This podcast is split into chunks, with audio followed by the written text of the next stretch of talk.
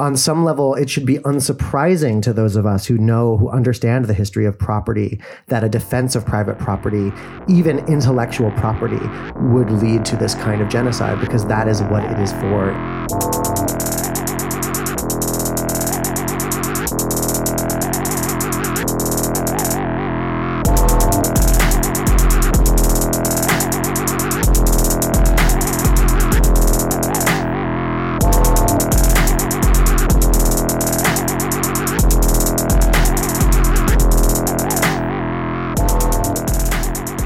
The Death Panel. If you'd like to support the show and get access to our second weekly episode, become a patron at patreon.com slash deathpanelpod. So today we have a very special treat. We are being joined by Vicky Osterweil. Thank you so much for coming on. This is honestly so long overdue, and we're so excited to talk to you about your work today. I'm I'm so excited to be here. Um, I, I love this podcast, and I think it, you guys are doing just incredible work. Um, so Oh, so thank thank you. you for having me. That's very kind. So, Vicky is the author of the book In Defense of Looting A Riotous History of Uncivil Action, and also co host of the podcast. Cerise and Vicky rank the movies, which I absolutely highly recommend. Um, Thank one of my favorite new podcasts, you know, post pandemic. We're ranking all of the movies, every movie ever made. Um, so you know it should be done probably in about a year or two. You know, doing about five and, a and, week. and, so. and number one and number two, we already know are Paddington 1 and Paddington 2. I mean, Rotten Tomatoes has spoken. who are who are two two humble trans girls in West Philadelphia to disagree with the critical establishment?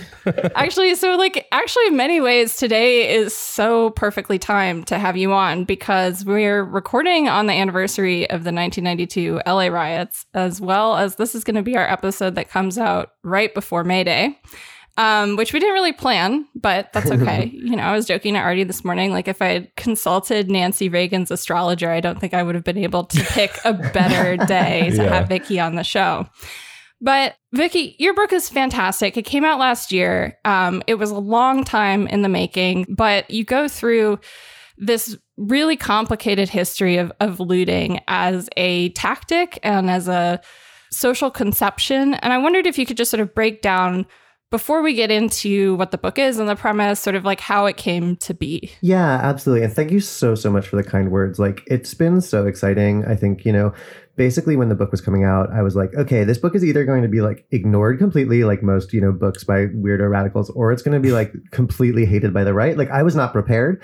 Um, so it's really, really nice to be hearing people now who are appreciative of it. Um, yeah, the book came to be so during Ferguson um, in, you know, in 2014, um, there was a very different discourse around rioting and looting um, than we even had Mhm. in 20 in uh, the 2020 and the George Floyd uprisings, where a lot of people were saying, you know, oh, I support the movement, like I support this, you know, this this this Black Lives Matter thing that's coming up, like I I, I I'm anti-racist, but I just can't get behind looting, like I just think it's wrong.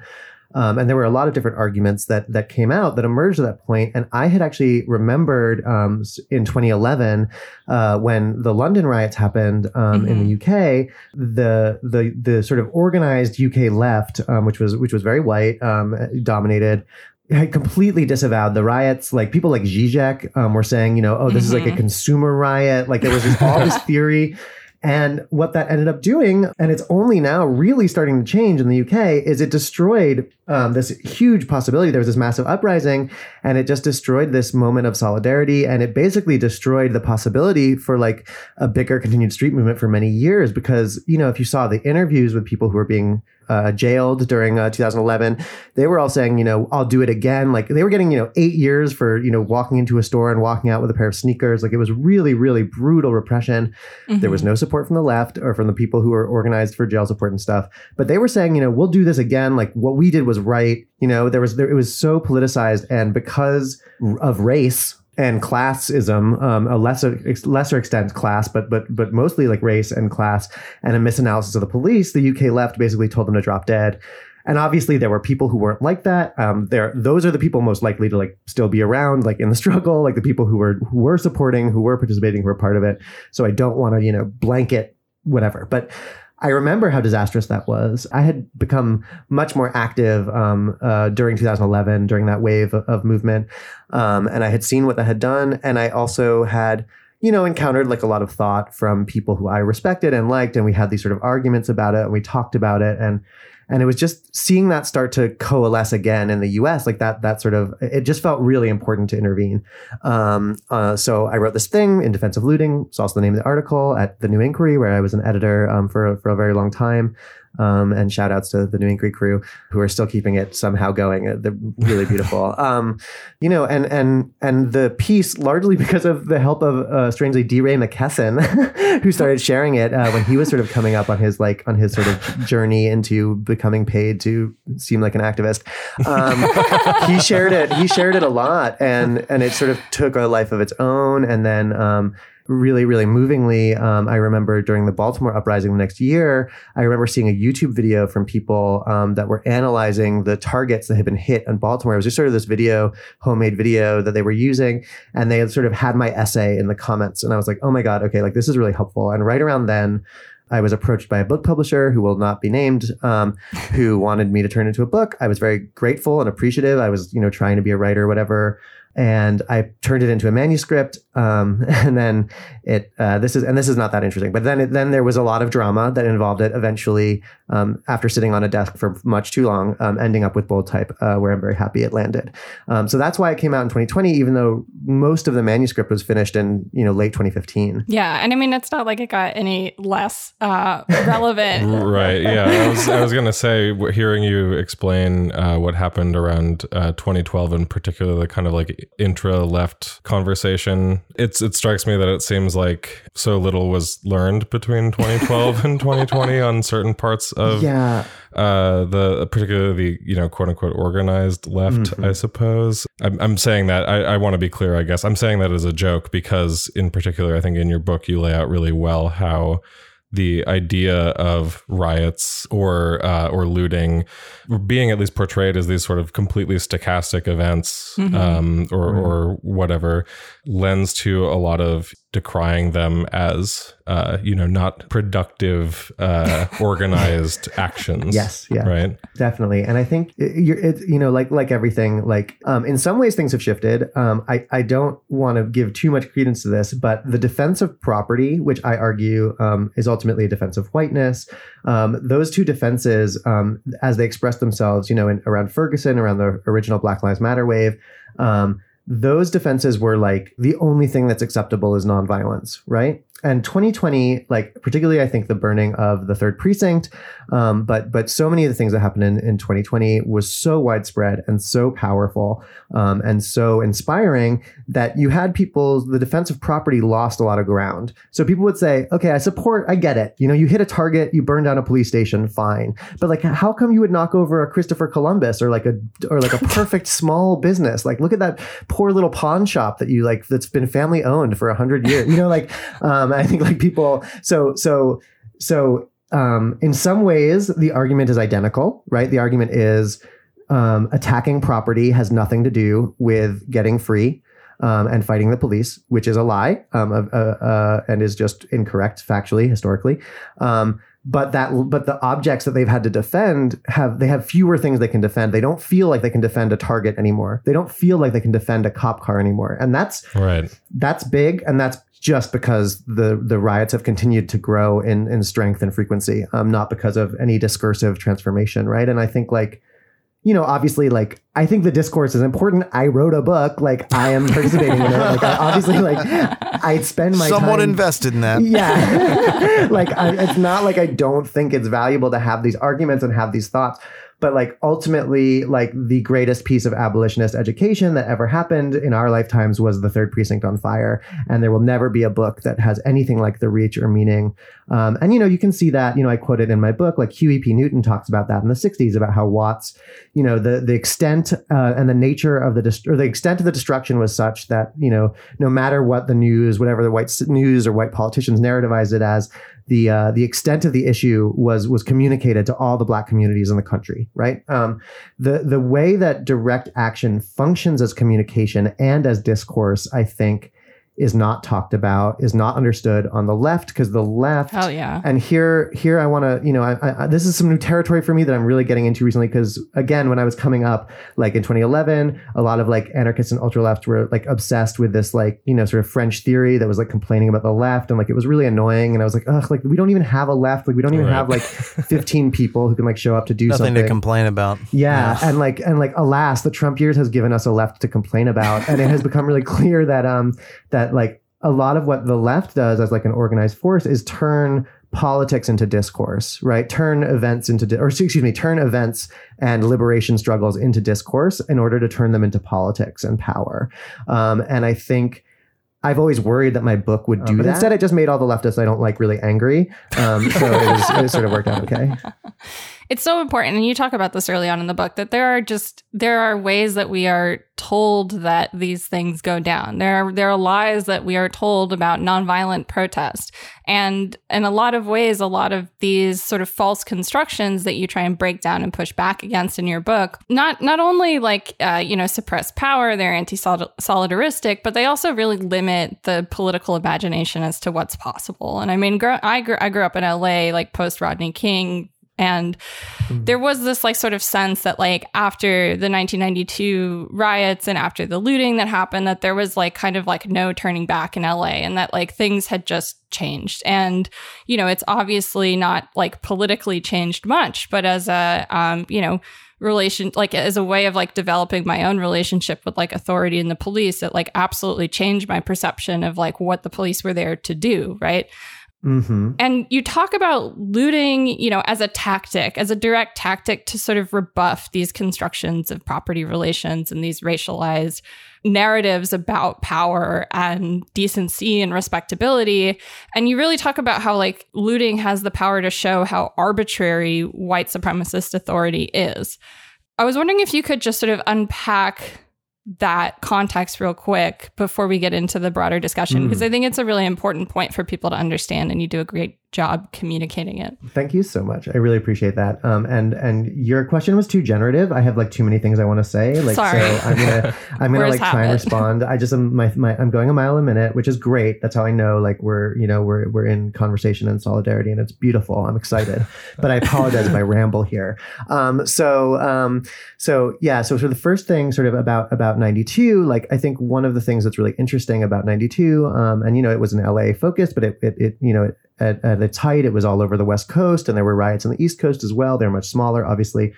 Um, and one of the things that really happened in 92, um, discursively, I talk about this in the book, um, is that because there was this gang truce that led to, right, the the the two warring factions, the Bloods and a, and a faction of Crips, had a truce the day before the Rodney King, um, you know, before the before the verdict came down. Um, and that truce like allowed them to fight the the police. Well, one of the one of the um, incredible effects of the riots of the 92 uprising was gang de-escalation across the country. There were gang truces that spread across the country in the wake of gangs seeing how effective that was, and it, it, it's hard to imagine now because the way gangs are structured now um, is very loose. Um, you know, they're, they're it's sort of block by block for the most part. Like they're connected to sort of um, somewhat large international sort of like cartels that are doing the transport of the drugs, but like but like the gangs on the street are, are small, um, and it's hard to remember or realize that they were these sort of big paramilitary, almost paramilitary organizations that did sort of emerge out of the corpse of the '60s movements, right? Like that there was some of those organizational tactics and styles like do emerge from movement, and we have to embrace and understand that that like working class organizations like are constantly emerging and changing and re-emerging. and like Mhm. sometimes they're in direct resistance to you know society and the state and capitalism and sometimes they're not and that doesn't mean that they're disorganized just because they're not in a, a union or a party in a way that we understand um, it also doesn't mean that gangs are good i want to be clear they're like often patriarchal. They they they had you know sort of cult like reverence for the leader. They were pretty comfortable with violence. Like obviously like i'm not you know i'm not I'm not trying to get pro gang here, but but what I do want to talk about is that what happened in in in, in the wake of '92 in a policing way is that the police tried really hard to break this truce all over the country, right? And what the police started doing is they started they saw that the truce was a threat to police domination of the urban space, and so they tried to break up truce barbecues in LA. They would they would um they would put they would they would get uh what's the what's the word they would infiltrate the gangs and try and cause drama um, and violence despite that. And that was a that was a nationwide police tactic to increase gang violence right? That was what they wanted. They wanted the gang violence to increase because they knew that if the gangs were unified then that meant that the working class the, and particularly the black working class was like organized against them right? So they tried to unify them it doesn't really work. Um, homicides in gang homicides start dropping immediately on the West Coast, 30% in 93. Um, and then they sort of peak and go down uh, across the country in the following years, um, which often gets gets prescribed, you know, and, and crime statistics are very poorly understood. And, and, and I don't claim to have solved it. Um, but uh, so, so it's not clear to that. But that was a major factor in the, the ending of the sort of gang moment of the 90s. But what police did, what police learned to do was to um, to disorganize the gangs. Um, to and so then you get this this you know this idea in the in the late 2000s. You have this show, this classic show, The Wire, which you know it goes into all these like different aspects of society, and it's really real and gritty. And what it's really doing is it's romanticizing the counterinsurgent gang destruction. You know, in which Right. they infiltrate a gang, really learn about it, and then chop off the head that's what was happening in the wake of the Rodney King riots. That was the policing paradigm that was getting um, built. I bring all of that incredibly long aside up to say one of the reasons it's valuable to know the history is because we can see the stuff happening in real time, right? Mhm. Um, a lot of these strategies for repression, for police formation, um, for ideology production, they are old. Um, they're repetitive. Um, they are structurally similar. And if we can see the sort of pattern historically, then we can recognize it happening in the present and we can push back against it. And that and that's why I think it was so valuable to talk about the history of the ideology of looting um, and white supremacy, uh, which is what the book is. So to get to, to your point about how looting sort of strikes against it, um, I think, you know, and again, I wrote a whole book that makes this argument, so I'm, I'm going to be quick here and vulgar, but basically, um, uh, property, private property, as it is as it is developed um, under set, under conditions of settler colonialism and imperialism, um, is a structure of consent, right? It is, it is, it is not, it is a social construct. It is, a, um, you know, Marx calls it a relation between people, right? Like this is like, these are all, um, uh, or a social relation. Um, property is a construct that is built on consent and state violence. Um, and the, the uber or property from which all other property flows is the property of whiteness you know, and and and here I'm going to get into the nitty gritty of the argument again. And in, in the revolutionary period in America, and and here I'm building on the work of of incredibly important people, uh, theorists like Barbara Jeanne Fields, um, Christina Sharpe, um, you know, uh, uh, Saidiya Hartman, um, a lot of Black women. Um, du Bois is here as well. So there's there's this incredible wealth of of knowledge and. You know, you'll be shocked to hear the Black radical tradition is 40 years ahead of, of the rest of you know politics. Like we're just you know now the left is just catching up to intersectionality, which was like an immediate critique of the 60s, like coming out in the 70s. Anyways, but yeah, like the the in the revolutionary period, the American Revolutionary period, um, what's happening is that to justify um, their revolt against uh, against the the the king, you know, they they they you know their big argument, which we all learn in school, was no taxation without representation, life, liberty, and the pursuit of happiness. But of course, they're like a bunch of slave owners and and and um, and settlers who are like at at literally permanent war with the indigenous nations all around them, um, enslaving people, um, not just black, but at that point ma- majority African by the Revolutionary period, but still like but still significantly some European, um, you know, Irish, Scots um, criminals, um, some you know, and, and many indigenous people. Um, the the first the first enslaved people on this continent were, were indigenous people when Columbus steps off the Nina in 1492, the first thing he says is these people will make fine servants, which is the 15th century word for slaves, right? It's it's from the very beginning. So they say, okay, well, what do we do about we have this problem because like we want to argue that we deserve life, liberty, and pursuit of happiness as a way to like revolt against our king, you know. Um, like because we don't like the way that that policy is going in the British Empire, and we don't get enough respect because they pay all attention to the sugar colonies and the Caribbean and blah blah blah. So what do we do about these people who we need to enslave in order to keep our economy going? Oh well, they're just not people. They're not humans. They're black, right? We are we are we are the people who have life, liberty, and the pursuit of happiness. And black people, and at, at that point, also, you know, um, mostly poor women and children, also, um, right, which is, uh, uh, although children are still developing, and I, I think you've gotten into that in other panels, so I won't get too into it. Those people aren't people, not really. They aren't subjects. Um, and if we look at uh, the the incredible work of Sylvia Wynter, we can see that this is sort of tied up in, in the very, very depths of the Enlightenment concept of reason and humanity and humanism.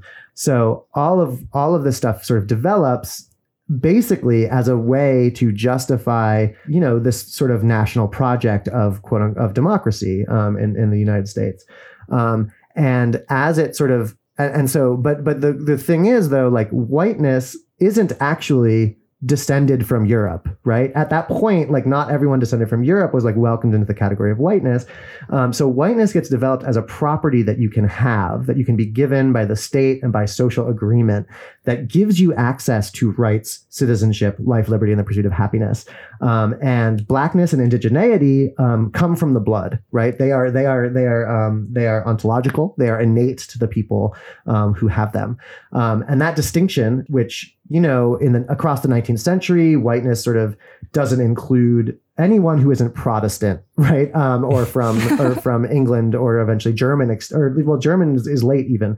Um, you know, so so so so whiteness, and this is you know Noel Ignatiev talked about this is this capacious category that can be given to people by participating in the um, protection of property from the unruly non-white indigenous queer masses um, poor masses. Um, as a jew this is like very important analysis for me because we have only been welcomed into whiteness um, as long as israel remains as this horrifying settler colony. And like our our whiteness is like is is totally based on on that um, on on that disjuncture, that that that that oppression, that um, and and as we've seen in the last you know five years, um, a lot of people are very willing to withdraw our whiteness um, if it if it is helpful for forming a sort of fascist formation. So when people loot, when people loot, they are attacking all of these roots at once. Um, they are going to this history of whiteness as property and the history of property as ownership of in- indigenous and black people and lands. Um, and when you loot, you show there's all this stuff in the city. And if it weren't for the police, we could all just have it. Um, and it's all made by people just like us. Some of them on the other side of the world, some of them in prisons here. Um, so, you know, but but but these all these commodities are just made by people like us. And it is the police and it is the the white supremacist structure of consent that keeps us from having um, having free access to that. Because if we were to have free access to that, how would how would ecocidal profits ever be made? You know. I wonder if you could talk a little bit about the relationship between because I think one thing that happened in this you sort of make this argument in defense of looting, and then one thing that you talk about is the way that this gets turned into discourse. You know, the left turns it into discourse and turns it into politics, which I, I, do. You know, I think my initial reaction to is like, why do we have to have an argument about this, right? Like, why why is this something that even has to be like debated? It's something that that happens. But you make a point in the book about the relationship sort of between movement organization and looting. Mm. And I, I mean, I, th- I think for a lot of people that see looting as some activity that's like outside of politics, one of the things that they, they, they point to is it's sort of the absence of organization. And I wonder, you, you, write a little bit about the the Great Strikes of 1877, mm. which I think like a lot, like a broad section of left is like will point to like this is a moment uh, where you know there's sort of like a, a, a pivotal moment in like the history of the American left. But like, I wonder if you could talk about the relationship between like organization and and, and looting. Yeah, definitely. I, I sort of like want to do. I have this. I have this this sort of bifurcated impulse. On the one hand, I sort of want to be like, no, like looting is um, is actually political and is engaged in these moments and appears in this mo- in these in these sort of um, in these you know uprisings. But I also want to say like yes, looting is not political. If your definition of the political means something that can be controlled discursively um, and and funneled into a project of state capture and formation, um, which is you know I think what so much of the the the 20th century Marxist project has looked like and has theorized that the political is a thing that you can turn into a form of power that can capture the state. Um, and yes, I do think, at least for now, um, looting is not uh, is not actually political in that way. Um, it refuses the terms of of control. Um, it refuses the terms of um, of clear communication with the enemy. Um, it refuses the the terms of sort of uh, militant capturing of the state. Um, and so, in that way, it is not political, like as the left sees it. Um, in terms of the question of organizing, I have the same response, right? So, on the one hand, you know, we, I was just talking about gangs. Like, I want to say, like, well, the working class is kind of always organized. We have to be to survive, right? We take care of each other. One of the things that's been sort of like lost is that like mutual aid as a formal political practice, you know, is a sort of recent development, but is just a fact of working class life and always has been because we can't survive without each other. And I think that's that's how I prefer to think about movement history in general um, and looting in particular is like it happens. It happens in these moments of anti-police revolt. It has happened like across the entire history of capitalism. Um, and, and, and what a lot of organizers have done, as I sort of tried to trace in, in that chapter about the labor movement, what a lot of organizers have done have said, this is great. It like brought all these people to our meetings, but now they have to stop looting and start doing real politics, right?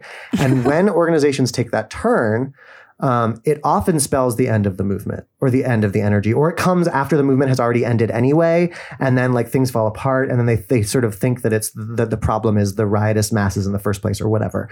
All of which is to like uh, to to sort of reframe it again, like around around the race question as well. Like I think you know one of the the the greatest social revolution in American history, um, which is I think now increasingly beginning to be recognized as such, but still isn't, um, is the what Du Bois calls the general strike of the slaves, um, the Civil War, which he defines as sort of starting in 1854 and ending with the collapse of Reconstruction in 1877, with 1860 to 1865 just being the height of the you know the Confederacy secession and the violence, um, because there is out and out civil war like across the South throughout that what you have in that period is you have um, basically uh, fifty thousand. So so from from the from eighteen fifty one and the Fugitive Slave Act's passage to eighteen sixty, you have I think the number is fifty thousand. I don't have it right in front of me, and it's been a while since I read since I read Black Reconstruction. I'm, I'm due a reread.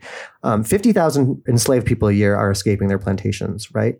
And then when the Civil War comes. 500,000 people in the span of four years flee the plantation, throw down their tools, you know, um, destroy the South, destroy the plantation agriculture, uh, uh, destroy the possibility of the of the the Confederate war effort because they're starving. Um, so you get these things like in 1863, you get you get um, white Confederate women looting bread um, in all over in the cities of the of the Confederacy because the Confederate dollars are useless, are valueless, and the economy is totally collapsed because all of the slaves have thrown down their tools um, or taken over their plantations or fled to the north or the south or the west. That is a huge, huge, massive social movement, just tremendous uh, of a level like you know it was it was one eighth of the people enslaved in America fled their plantation, which means that, and then there were probably another quarter of them threw down tools, stayed where they were, but went on strike. Right? It was just this this massive, massive movement, but it wasn't quote unquote organized. They were illiterate. They were mostly illiterate. They weren't in organizations. They were disparate. They were far from each other, right? Like they were not. Th- this was not like an organization. And the, and in fact, the reason that the Underground Railroad I think gets so focused on is because it looks it's the only thing that looks like a formal organization that we have access to in that in that period. And even that was wildly informal and dispersed and and like you know sort of within the urban fabric of communities. The point is that there is a belief on the left that organizing is the good thing that makes something revolutionary. And if something is disorganized, it is bad and unrevolutionary. And that's obviously a tautology because you like point to the revolutionary thing, you say that was organized, and you point to the thing that fails, you say that wasn't organized enough. Um, it's a tautology, but it's also like a very powerful weapon um, for disciplining movement and for disciplining people um, rising up in the ways that they want to. Um, so for me, you know, on the question of organization or whatever, um, I think a lot of people get really, really obsessed with trying to discover a, a sort of strategic model um, and this is sort of, I think, a gift of, of Marx and, and Lenin, frankly, um, uh, at their worst. Marx at his worst, Lenin in general, you know, at me on Twitter. Um, but, uh, but um, you know, that that that the point of political work and struggle um, and theory is to develop a strategy where you can sort of where the where the left can sort of the revolutionary can sort of be a general who you know is moving his troops and sort of this this very sort of hierarchical idea of of what struggle and organization looks like from that viewpoint, then yes, riots are super disorganized and they are non-revolutionary and they're non-political. Um, however, like if if we want to look at the history of of struggle and, and uprising for me, like the struggles that I see that pointed towards more freedom, even if they didn't win, um, we're often not organized that way. And the moments like 1917 in Russia or, or, or 19, you know, the 50s and 60s in China or the 20s in China, indeed, those moments also are built on this distributed disorganized revolt and struggle. And then organizations sort of move through capture that energy and point it at capturing the state, sometimes successfully, sometimes not. And that's the history of 20th century revolution. And actually, this fetish for imagining a strategy that allows us to capture state power on the backs of this distributed movement um, has, we have really given it a try. I think I think the forces of liberation have really tried it. Like it was the 20th century. It didn't work super great. I don't think we should keep trying it. We should at least make a different mistake. Yeah, and I you love you use this uh, sort of anachronistic framing of looting, where you you roll looting back to apply to um, the movement of slaves freeing themselves, because very much what people were doing, like in freeing themselves, was pushing back and negating this sort of like primary property relationship, which was dictating most of the political discourse at the time, right? So there's this sort of like parallel development between the emancipation movement and the development of police. And they both sort of come up um, simultaneously. And in many ways, police are the answer to so many people um, freeing themselves and mm-hmm. pushing back against this like property relationship as being their primary definition of like humanness or not humanness. I was wondering if we could get into that sort of history of the police that you bring in the book. You get into the NYPD, but you also get into the um, British Bobbies, which were very much founded by like importing these colonial tactics and trying to reproduce these systems of control and suppression and surveillance that, you know, had been sort of tried and perfected in other places in the British Empire. Yeah, definitely. Thank you for for that that question. I, I love to do police slander, so I'm I'm so here for yeah. it. Thank you for giving me the opportunity. um, ACAB one three one two FTP. All cops are bastards. Um, I um. I yeah, the police emerge, proto police forces emerge um, basically wherever um, colonial labor regimes um, occur. For example, um, in the in the Caribbean, sugar colonies, um, you have you know, British British soldiers um, who at that time, you know, this is 16th, 17th, 18th century. It's very, very expensive to um, to to maintain a soldier like a, a soldier in the field um, across the ocean. It, it's why so much of the British Empire relied on developing local leadership, right? Um, and and and Spanish, you know, Spanish colonial management also involved that and involved sort of you know producing these sort of racial hierarchies of mixed um, versus like pure spanish that like allowed that to happen. So there's all these different strategies but one of but but anyway the british mostly had a very uh, their their their strategy was mostly a relatively minimal occupation style, um, except for in America where it was a settler colony, and in Australia, obviously where it was a settler colony, and they both they had a lot of trouble managing those two. Um, but in the Caribbean, there was it was it was very minor numbers of people, but they still had people who were professionally there to watch just watch people making sugar and try and catch them when they um, when they escaped the plantation and try and disorganize them when they had meetings, um, religious meetups, social meetings, trying to stop those and punish them for that. Right. Um, so that's like from the very early. These are sort of proto police. Um, this is a person who is professionally there just to surveil and monitor and repress. Um, as you said in the UK, um, when they finally developed the bobbies in 1840s, it's because they have just finished. You know, the Enclosure Acts have happened. the history of capitalism in the UK. You have all of these, and indeed the rest of the world, you have all of these peasants who are being dis, you know, uh, the land is becoming private property. The peasants are disowned of their land. They move into the cities where they are forced into, um, they have to work for a wage in order to survive. So you suddenly have these crowds of people who, you know, don't respect the existence of time, the existence of wages, the existence of prices, um, the existence of, you know, propriety, bourgeois propriety. Um, you know, these people who just want to, you know, you know, do all the things that are nice to do in a city, you know, which is like get drunk and have sex with all your friends and like, you know, like just like hang out and like run around the streets.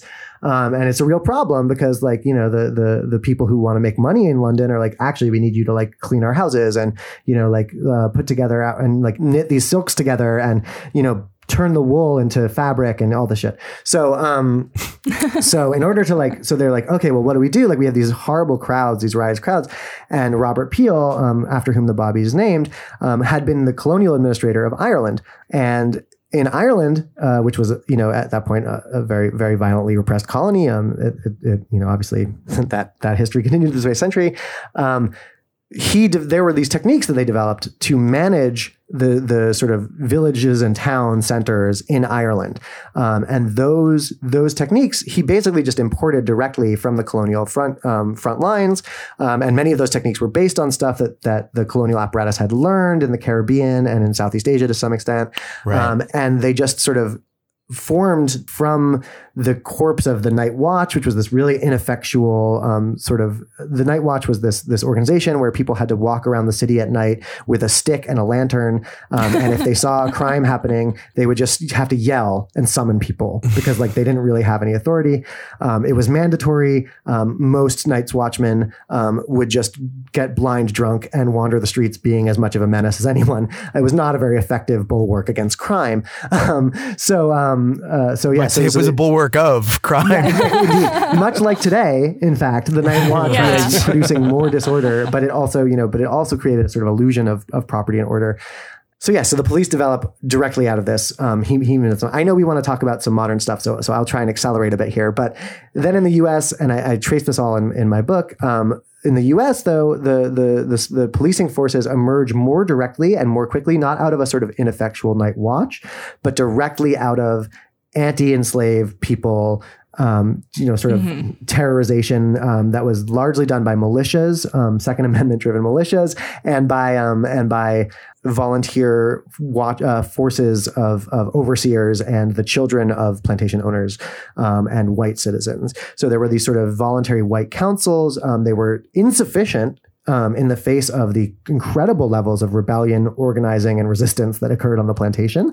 Um, and so, especially as as southern cities emerged, and there were these slave quarters, quote unquote, which is where black people lived in relative distance and autonomy, relative from their their quote unquote owners, um, from their enslavers. Um, those those were very very disorderly, rebellious neighborhoods, um, and so. Uh, in, in, in the face of these this black urbanism, the police are developed in the US South and they're developed decades before they are developed in the UK. So the history of policing as it is usually told to the extent that it's ever taught because I think we are really we are all taught to believe that police are ahistorical that they exist through all time periods um, that they that they you know are just a natural fact of being in a society um, which is like a, a horrifying racist lie. Um, but you know when we do learn some history of modern police, we learn that they're invented in England. And it's just really, I think it's really important to recognize that like what we would call a police force, probably the, fir- the first ones we would recognize actually emerge around the end of the 18th century in US southern cities. Um, and that's really important because it, all of that is important because it, it just shows us how the police's relation to the city is racialized. Um, it's colonial right? They're a colonial occupying force, even in the cities from which they, you know, they come. And and you know, these days that sort of happens literally often. The police live in the suburbs, or like if you're in New York, they live in, you know, Broad Channel or whatever. Um, and if you're, you know, in, in a big city, they they don't live in the city itself and the limits. They come in and that they sort of reenact this colonial relation, um, even to this day. Um, yeah, I'm, I'm gonna I'm gonna call it there. There's a, a bunch of great books on this. Um, I have a chapter about it in my book. If, if you're interested, I know it's available online. People can find it. Well, I know. I mean, I know that you uh, sort of uh, apologized for sticking to the you know historical framework there, but I think too, as you're saying, to understand really the contemporary uh, moment, it's really important to look at and, and interrogate how these things do actually uh, form, especially considering you know what I think what do you see as a really uh, you know prevalent talking point whenever um, uh, there are stirrings of uh, more uh, possible like rioting or movement activity or other things like that. But you see talking heads, notably, I think in the last week, like Zaid Jilani saying fucking like I, I don't understand where the internet got this idea that police come out of uh, the response to slavery um, and, all, and all of these things. Because it, it's it's I, I feel like when you're in this, this position um, especially uh, within like a media platform, for example, to cast off the difficult history as as sort of kookery or something. Right. Yeah. Um, but I mean, but and then beyond that, I think also I think it's important just to understand how. Because especially when we talk about a defensive looting or of rioting, I think it is really important to understand that as a tactic, it is as you you know really lay out very eloquently in the book. I think um, it, it is important to understand that while even some people on the left would say like oh the destruction of property or or and the you know the ignoring or abnegation of uh, property rights or, or or things like that are uh, you know have, have like nothing to do with a refutation of policing that just completely ignores the fact that these structures are entirely bound up right. together I remember in high school in American history class being told that, you know, on the seventh day, God didn't rest, but God created police. And there's this kind of myth uh, uh, that the police have always been there and that society Wait, will did, not. Did, did a teacher really tell you that? do you literally yeah is that real yeah. what oh my god. AP US history. Oh, well, there you go. Yeah. Yeah Yeah. I was in Florida. It was in Florida. This, I this mean, is a, so I'm, I'm going to interrupt you really briefly. This is a really beautiful thing about, well, beautiful, frustrating thing about learning history is like we think it's really subtle, and then you go back into the archive, and people are just saying this shit really, really directly. like they just learned in the last 30 years to be more subtle, but actually, Exactly. yeah, actually, it's just like really on the surface. Like you don't need to do like a, a, a sophisticated psychoanalytic flipping of the analysis. Like they're just there in the record saying all these things. right No, you're you're totally right. And there's this this like myth that like, oh, you know, society did not exist before police. Police have always been there. We need police. Well, and and I think on this level of it being of uh, policing being bound up with property, but also the idea of kind of our uh, contemporary understanding of property relations under under capitalism, for example. I think one you know one thing that is um, I'm interested in, for for example, how when you're tracing the the history in your book of talking about how part of the construction of whiteness in America is in justif- in the the sort of like philosophical justification for the settler project, right? Um, I mean, you meant you mentioned uh, you have a, I think a couple throwaway lines about like uh, John Locke as the sort of philosopher du jour of property uh, for the colonial period, and um, I think you know, I think it's important to remember too. And this is just something I was thinking of as we were going through it uh, because I think it, it dovetails with a lot of the stuff we talk on the show. But um, I think one of the interesting things about Locke and that period is that uh, it's not merely that the you know white settler colonists were uh, j- just dismissive of uh, in, like indigenous property or found it. Uh, I think I think you say like ambiguous un- and unclear. But it's also that Locke, as again, like John Locke, is this I think really indicative figure of the the sort of settler philosophy of property and uh, you know colonial thinker of property, basically for that particular conception of property, property and and sort of land property is so bound up in this fanatical devotion to production. Like the idea of part of the idea of uh, sort of uh, the settler project and manifest destiny. It, it is not that the somehow the indigenous people uh, were incapable of ownership of the land because ownership of the land is this idea that is bound up in being able to rest a productive resource or to like turn turn the land into this productive resource Right. so all, already i guess tied up in um Yeah, uh, a- ability or something No, totally, or, that's- or that- productivity Yeah. Yeah. I think this is like really, really important. I've been thinking about this a lot recently. I, I didn't get it in my book enough um, uh, because it's one book and you can't get everything. Unfortunately, it would be really convenient. I wouldn't have to write anymore. That would be really nice. Um, but um, but working sucks. Um, but yeah, I think like yes, uh, Patrick Wolfe, I believe, um, analyzes this a lot. How Locke sort of you know talks about how property is the admixture of land and labor, right? And that like and that like on the ground in a settler colony, the land is the indigenous, you know, the indigenous peoples, and the labor is Africans, right? And like that, so it's always this sort of racialized conception.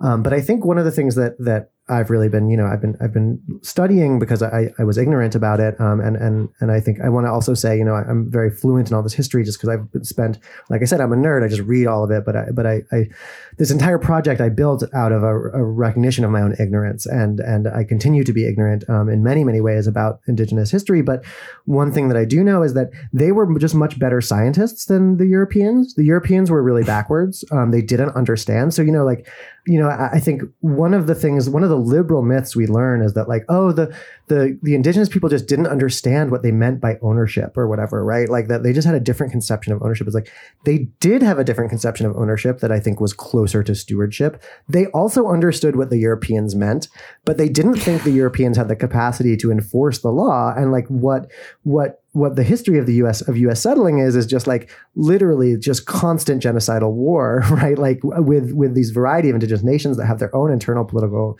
struggles, but but you know, there there's these you hear these stories um, in the in the colonial the colonialist records and the records of the Spanish, you know, especially Spanish explorers in the West, um, you know, about these sort of these sort of forest gardens that are also highways. Um, and, you know, indigenous people had developed roadways through the forest where you could travel from, I think it's like Mexico City up to like Halifax, like um, on foot. Like you could just do it in in a few weeks, I believe, like or, or months. I mean, excuse me, months. But like, but like there was a road. There was like there was literal roadway like that was that was managed and was like part of an infrastructure of agriculture and giving and like they you know one of the things that that that um, settlers are always complaining about is like these indigenous people they just constantly light these fires. It's so why why do they keep lighting these fires? It's horrible. Like they have, have to stop them from lighting all these fires.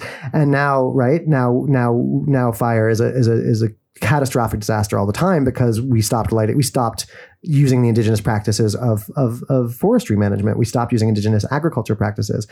The, the settlers stole the potato and the tomato, um, and then they killed everyone, and then they destroyed the the earth um, in pursuit of, of profit and property, um, which was like a really good strategy for all of us. It worked out really great. Um, but um, you know, I think yeah. So I think I think it's it's uh, as I as I've studied more and more, like I, I've I've even gone further than in my book, like the, the Europeans just didn't understand what they were looking at. The Europeans didn't understand. And they projected that not understanding onto the indigenous. Oh, the indigenous people didn't understand we were trying to buy Manhattan for a few beads or whatever. Our understanding of it is so upside down and backwards um, that that I don't really think we have a clear concept, um, and that's why we have to you know sort of really really you know study with with um, indigenous radicals who are doing this work and and and and theorists and historians. Um, uh, and but I think also you know yes there there this all of these conceptions of property are actually just a history of genocidal violence that has then that then justifies itself backwards. Um, and increasingly uh, to me with the collapse of the ecology of, of of this earth it seems really clear that it's just untenable ideologically. Like there there are so many angles from which we sh- we must recognize that this that that that that 1492 to the present has been a disaster and that the yeah. concepts that we have from that period whiteness property family ability um, health right like to talk about you know these sort of questions um, mental health all of these things are so so tied up in this fundamentally ecocidal project, right? Um, yeah. And yeah, I'm going to inject for just a moment, and then I'll I'll throw it. But I'm just I, I just want to like uh, pop in for a second to say I didn't even think about this when we went into this uh, discussion, but I am kind of reeling at how remarkably well this dovetails with the conversation that we had on Monday about the Pfizer vaccine about yes. the about the vaccine mm-hmm. patents yes, and all of exactly. the fucking relationship there. Um, I'm I'm you know, literally writing a thing right now. Um, I, I'm I'm thinking very very clearly about how intellectual property has been reinforced in the last 30 years. Um, I think, I don't know if people saw um, uh, Lekzai Jilani, another uh, man who I have a rent free uh, summer mansion in his head, Lee Fang, um, recently did some, some, some sort of valuable reporting um, about how um, the MPAA and the RIAA, um, the, the Movie Motion Picture Association and, and, the record industry, are joining pharma in suing the WTO to stop them yeah. from releasing the copyright. And so I, I had written this article already, like it was already in drafts when that news came out. It was very helpful to me. I was like, oh, yeah I was right. That's good. That's always nice to know. Um, but about how, yeah, how this this production of property and private property is now, you know, leading to um, this vaccine apartheid that is once once again distributing death across racial lines, across lines of ability and economy and class and nation um, and border, um, and how on some level, it should be unsurprising to those of us who know, who understand the history of property, that a defense of private property, even intellectual property, would lead to this kind of genocide because that is what it is for. It is built right. on extracting the value um, uh, for a few people at the at the expense of, of, of predominantly black, brown, and indigenous peoples um, yeah. ill health. Amen. yeah. That. Yeah, actually, we're aside as we're actually working on something for New Inquiry about the same thing. So oh my talk. god! Oh, amazing. Okay, well, um, we'll, have competing pieces. It'll be perfect. It'll be great. It'll be great. Um, yeah. but yeah, I mean, and even like if you look back to even like the formation of like our ideas about how we regulate and try and distribute health resources in this country, or how we you know conceive of disability versus ability, it's tied into this like notion of productivity that comes directly from the evaluation of of like the the health of slaves and slave trading markets, right? Like a lot of our systems that we use now to try and determine disability status or whether someone's eligible for public assistance like SNAP, these these programs have their origins back in the same place that you know police have it's back down in like the you know issues of like how do we um, assess a property that changes over time right like how do we assess a property that can um, sometimes like hide deficits or uh, things that would make them less valuable as workers. So, this whole like conception of like coming at health evaluation as this sort of like suspicious frame of assuming that like there are there are faults at people that they will hide and that there are you know fakers and malingerers and those who like don't deserve the sport and deserve the support. That all comes from like the same you know the same time and the same sort of genesis of okay like we're going to just basically our whole society is like formed around the creation and social reproduction of like what is property and who deserves and who has the right to that property.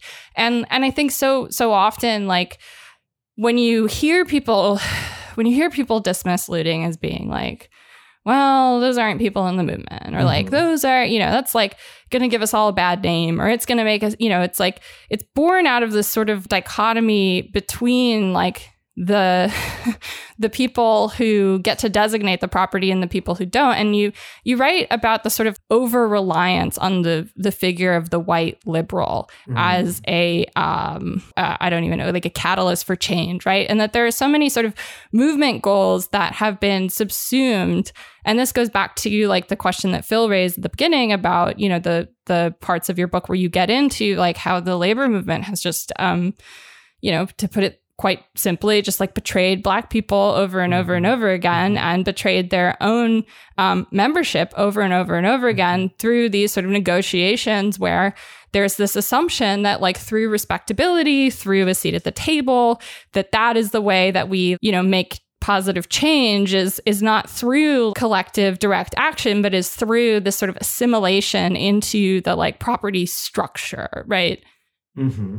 Yeah, thank yeah. Oh my god. Once again, you all are like just I don't know. I could do this for like hours and hours. I'm so appreciative. um, i'm sorry to, to, to keep saying that, I guess. But, you know, I think on one level, like one of the things your question made me think about is like maybe the first piece of modern settler medical technology is the smallpox blanket, right?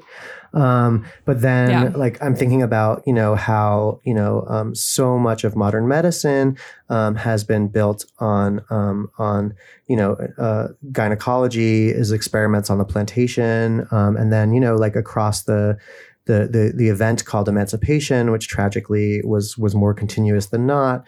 Um, you know how how the um, the the slave gets turned into the criminal and the vagrant, um, and then the vagrant is seen as as um, as work shy, right? This is like a it's like a psychic it's a psychological problem. Like it's it's similar to um uh, what is it oppositional defiant disorder now right? Oh my like, god um, yes. uh, and like so work shyness is this like is this this word that is classically used to describe um, black and indigenous people who don't want to be enslaved um, or, or or work for a master um, and uh, and you know like that's that's that goes back to the very beginning where um, you know the the one of the big complaints one of the reasons that the African slave trade, trade emerges is because the genocidal disposition of of indigenous labor um, of indigenous people also featured this common complaint. It's across the historical record. Ugh, these indigenous people just don't make good workers. They're just not well disciplined. they're just like they're not smart enough. They're not like you know like um, and then like you know again like African you know the, the in the in the you know, in the turn to slavery, like the, the formation of modern racism, you know, black people are lazy and ignorant, um, right? This is like a, you know, this is, this is a slander uh, leveled against the people who have built all of the wealth in this country, right?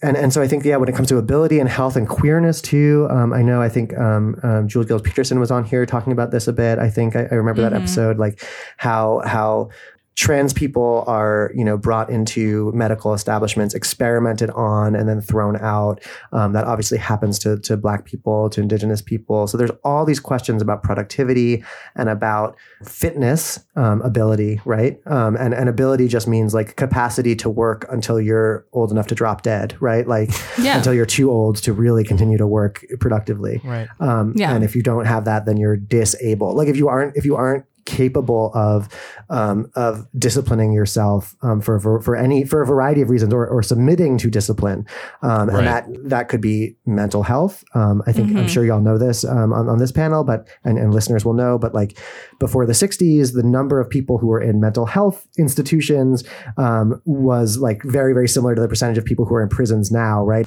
So there are all these different modes of basically determining some people as valid you know whiteness being the whiteness being the the most central definitely globally as well whiteness being the, the most um, the most powerful but not the only way of deciding um, how how someone is capable of receiving owning property receiving owning citizenship having a political voice. So when people on the left talk about these people are not real political actors right? These Mhm. these looters are not really doing politics. They're not really thinking or knowing or being with the movement unbeknownst to themselves. They are reproducing this division that goes all the way back as sylvia wynter shows that uh, forms the epistemological basis for all of like you know capitalist society. Um, but it continues into the present into this sort of sense of the political subject. Who is capable of being a citizen? Who is capable of acting politically? Who is capable of thinking? And again i have these double i have these double responses which is like on the one hand like that logic is incredibly violent. Like that well that's one thought. That logic is incredibly violent. And we can Yeah. either sort of say no no no these people are political subjects. They are acting politically. You just can't see it. Or we can say you're right. Your conception of politics is is trash. And i am not interested in acting politically the way you think about it and I think those are both good responses. And I and I, and depending on my mood, I will give one or the other. I think depending on the day. Yeah, I don't think you should have to be nailed down to give any one answer. That's 'cause right. it- yeah. yeah, I, th- I think in like demanding that often you like there's this demand for simplicity that that is so reductive that it just like reproduces like dominant power. and also it, yeah, I, I think part of the reason to have a conversation like this and to and to i mean read your book really too Yeah. is for i think you. is for for uh, you know people who could be who could fall into the trap of reproducing like sort of reproducing that logic through the sort of exclusion of uh, the like exclusionary idea of political activity that Mhm. they're they're they're sort of bound up in to really understand which would benefit them too i think because the, the the scope of political activity if you limit it to not include rioting and and looting you're you're completely uh not not only do you sort of uh, cut like cut yourself out uh, off from so many very important viable tactics uh, Right. basically but also you you you are under threat i think of just completely misinterpreting history Yeah, I mean, Yeah. yeah, exactly. If you if you you can't understand, then it becomes almost impossible to understand how the French Revolution starts, how the Haitian Revolution starts, how the how the um the the Russian Revolution, the February Revolution is like non-political if you think that way, you know, because that's largely it's largely um Russian women bread rioting in the cities is what starts February 1917, right? I mean, it's just like you know, I think one of the things that's really that's really I, I'm it's this is a, a, a, a bee in my bonnet. I'm always talking about this. I'm sorry, everyone, um, but like so many so much of reactionary politics is just what psycho what psychoanalysts call projection, right? So like you have an opinion about yourself and you project it onto an other.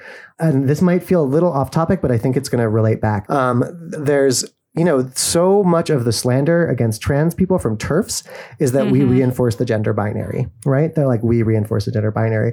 Um, because, of, and of course, like it is the contribution of trans theory, one of the greatest contributions of trans theory. And one thing that trans theorists and trans people are really, really good at is not falling into the trap of like something only being one thing at once.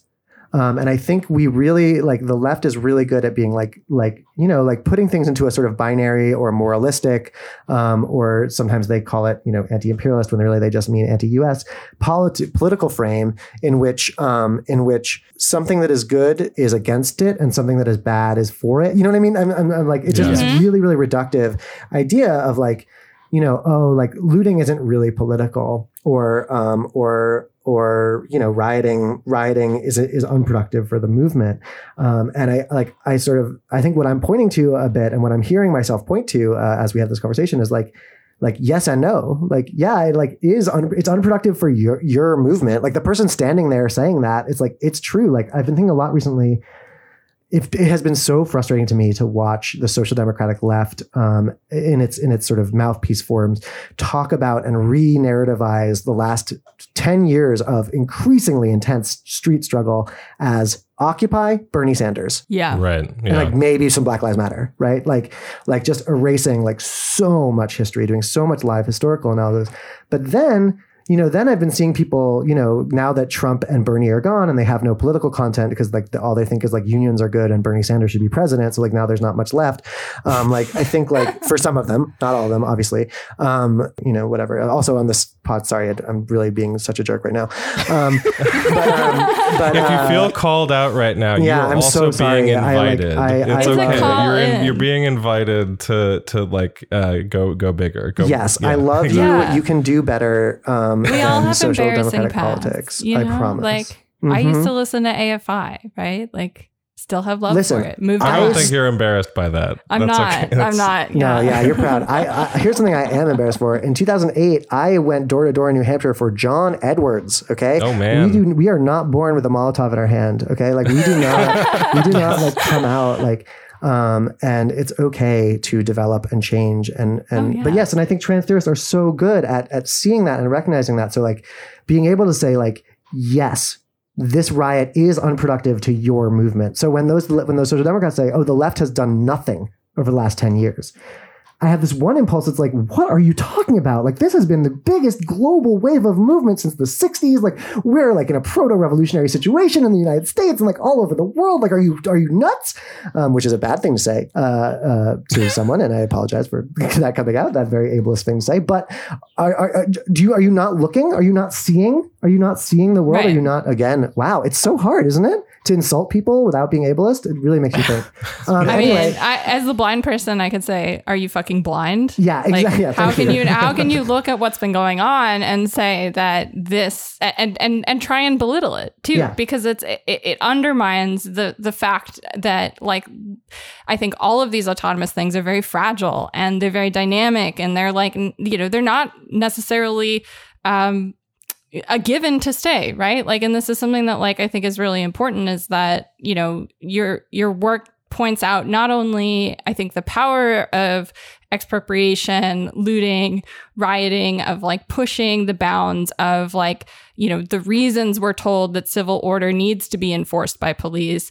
But like you also show that you know the removal of that kind of energy is has this tremendous demobilizing capacity right? And and that there's this sort of like call for respectability and you know protecting our you know protecting our neighborhood property. Like how dare you um you know bomb our target or whatever. Like Yeah. good old target. And that that there's this like there's this uh translation that happens where where things really are slowed down and undermined and change becomes reform and reform re- reentrenches the same you know dominant power. And and we just have a more humane more aesthetically pleasing prison system you know and and and, and I think it's really like an important point is how your work also shows like how fragile this stuff is. Yeah, I think that's a I think that's a really good point. And actually, this brings me to something that I uh, wanted to talk to you about, Vicky. Maybe just as a final thing, so we could Mm. wrap out. Um, there's a quote that you use in your book that I just absolutely love for the the pure ideology that it reveals. Um, which I I will apologize in advance. I tried so hard to find the recording of this, but it appears that the Baltimore Del- Police Department has scrubbed it from their YouTube and other various social media uh, channels. I think partially maybe because the person who said this was fired a couple days after.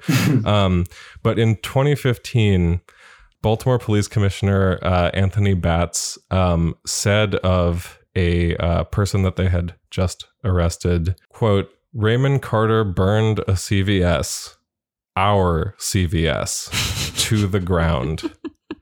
Um, I just wondered if you could talk about that because I just feel like that's the definition of a lot going on there. yeah, thank you. I was also actually thinking of that um, that quote uh, and that and that way of thinking um, in in as we was talking, and it's just like it's just so um, it's so symptomatic that um, that what own what our means to to to middle class people, to the police, to the the owners.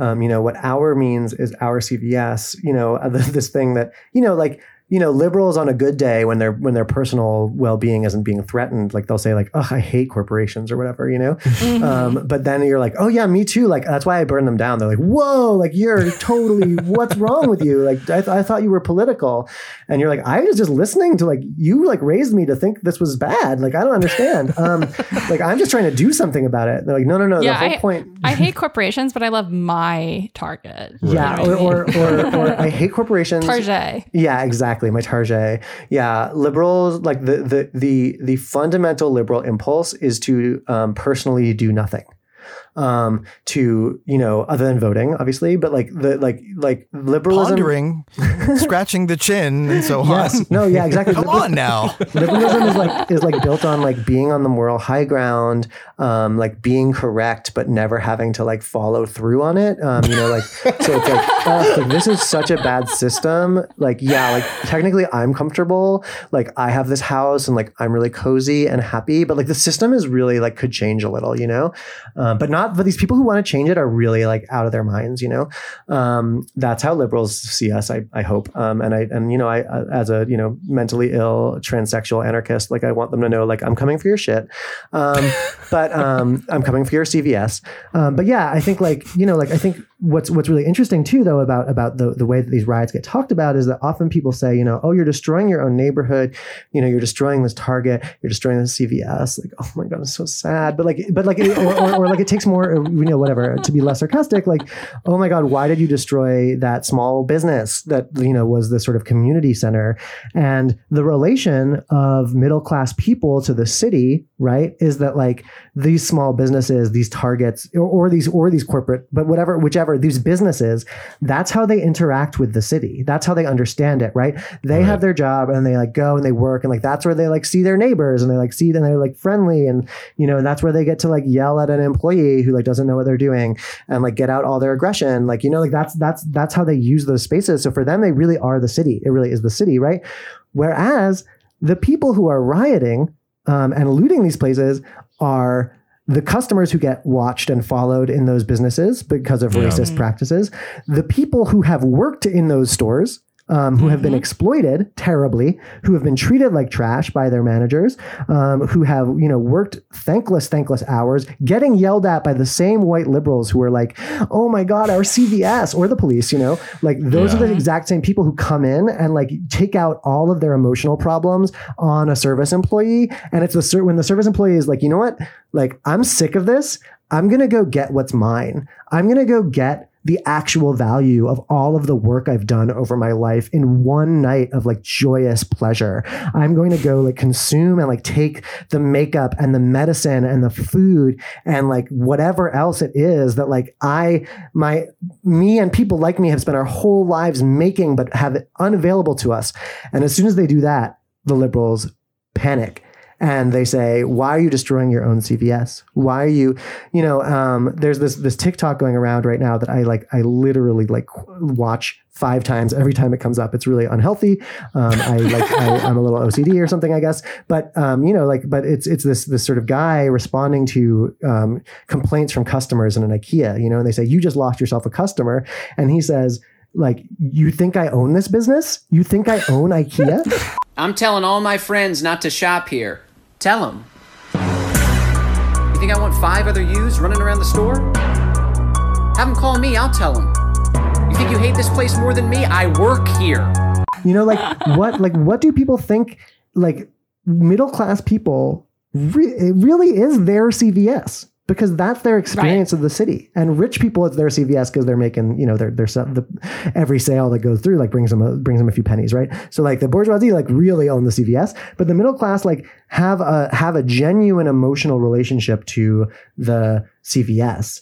Um, I think that's real, and they're embarrassed right. by it, which is why like that that that disjunction, right? Like the the the difference between the liberal who says like, "Oh, I hate corporations," and the conservative who says, "I love corporations," like start looting it and you'll find out they have the same opinion about the corporations right like like Right. or even just say like i did hey looting it makes sense as a strategy and Right. like they will and they will have a panic attack you know um, well, and I, I I think that's such a it, it's such an important point to the thing that you raise about this sort of being for a certain class of people. It is uh, the, like these these places are sort of the civic interface, whereas for so many other people, they experience the city or they experience their experience of the state is manifested in extremely diff- different ways. Um, but I think revealing that and also saying that for example when you start talking about that scale when you when you start talking about for example they like they they looted our CVS they they burned down our CVS it is really i think as absurd as saying they they burned down our BlackRock they blur, they burned down our Palantir or something they You burned know what down I mean? our plantation our beautiful plantation also that yeah. Yeah. i mean but you know these are the the the examples that uh that i gave are you know obviously places that don't have a public interface but nevertheless do have a material you know uh impact on the lives of middle class people um Yeah. you know so Totally. No, yeah. And, and I think, you know, and I think that, that, you know, there's this really, really deep way in which the urban is a space where white liberals consume blackness. And when Yeah. black people destroy that, they get really huffy because they want to keep consuming blackness in a safe way that doesn't involve them having to question themselves. So they get to feel like a good urban member of society. And that's not just liberals, that's a lot of leftists too. Um, that's a lot of white people um, in in these cities, a lot of organizers. Um, certainly, probably myself at different times. I've had that attitude as a white person living in in that critique emerges from a critique of myself, from reflection on myself. I want to be really clear. Like I am a white person. I'm a settler. Like that's not. I'm not. Try, I am not trying to then claim this authenticity. Like in opposition to these non-authentic white people or whatever. I want to abolish my whiteness, and I want to abolish all whiteness and I want to abolish all property because it produces these incredibly, incredibly um, vile, vile psychic structures that lead to someone saying, defending a CVS, defending a CVS, an insured CVS, a corporation that has incredible profits, defending a CVS and saying, yes, it's sad that police kill you, but it wasn't worth it to, to attack a CVS. That's what whiteness does to people's to people's you know ability to to to live ethically in the world, and that Yeah. needs to be abolished. And the only Yeah. way we're going to abolish police, and the only way we're going to abolish prisons, the only way we're going to abolish property is if we abolish whiteness. It has to be all together. Um, and and ableism Hell as well. yeah. I mean, I, you know, I'm not just throwing that in there like like I well maybe I am like a bit I guess, but like but like I also want to be really like clear like that the, these there's this leftist tendency to try and find the prime contradiction or like the number one thing and it's like no they are all interrelated inter interlocked um, co-producing and co-reproducing um, and we need to be able to see that and to recognize that that's going to mean that there won't just be one means of attack. There won't just be one means of struggle. There are going to be th- thousands of different struggles and attacks and and moves that are going to lead towards that. And that has in the history of america been the way that um, reconstruction and the second reconstruction in the 50s that has been the way that we have moved in any way where we have towards justice and it will have to continue to be and i want to be on that side of that i don't want to tell that that side what to do wrong because i don't know i'm just some girl like what do i know Right. Well, I mean, I have to say, like your your book, Vicky, is fantastic. Thank it's you so such an important history, and it's such a concise and well argued book. I highly recommend people go ahead and um, pick up a copy and read it.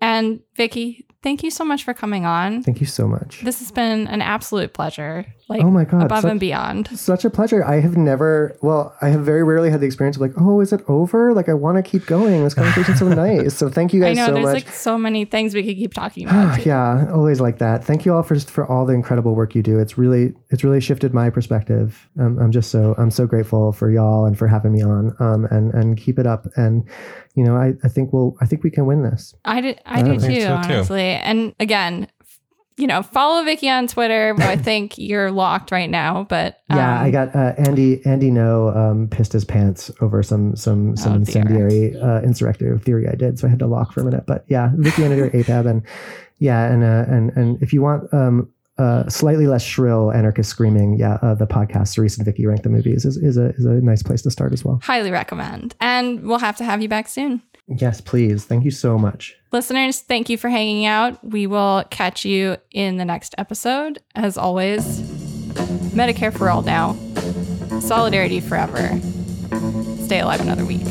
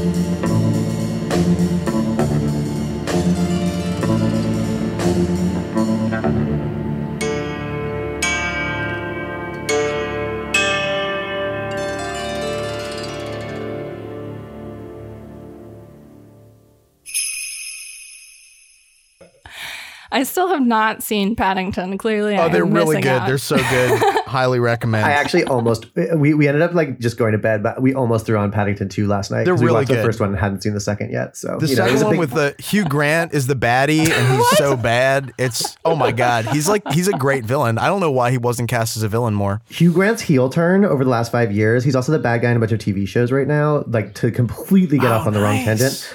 So good. He is such a good villain. He's so smarmy and creepy and gross while still being dreamy and handsome. It's perfect. I mean, there you go. any use of him as a love interest was really misguided and tells you a lot about the 90s, I feel like. But, um, but uh, you know, back to our back to, back to this. It's very serious, yeah, very serious pivot, but- political discussion. No, no. I mean,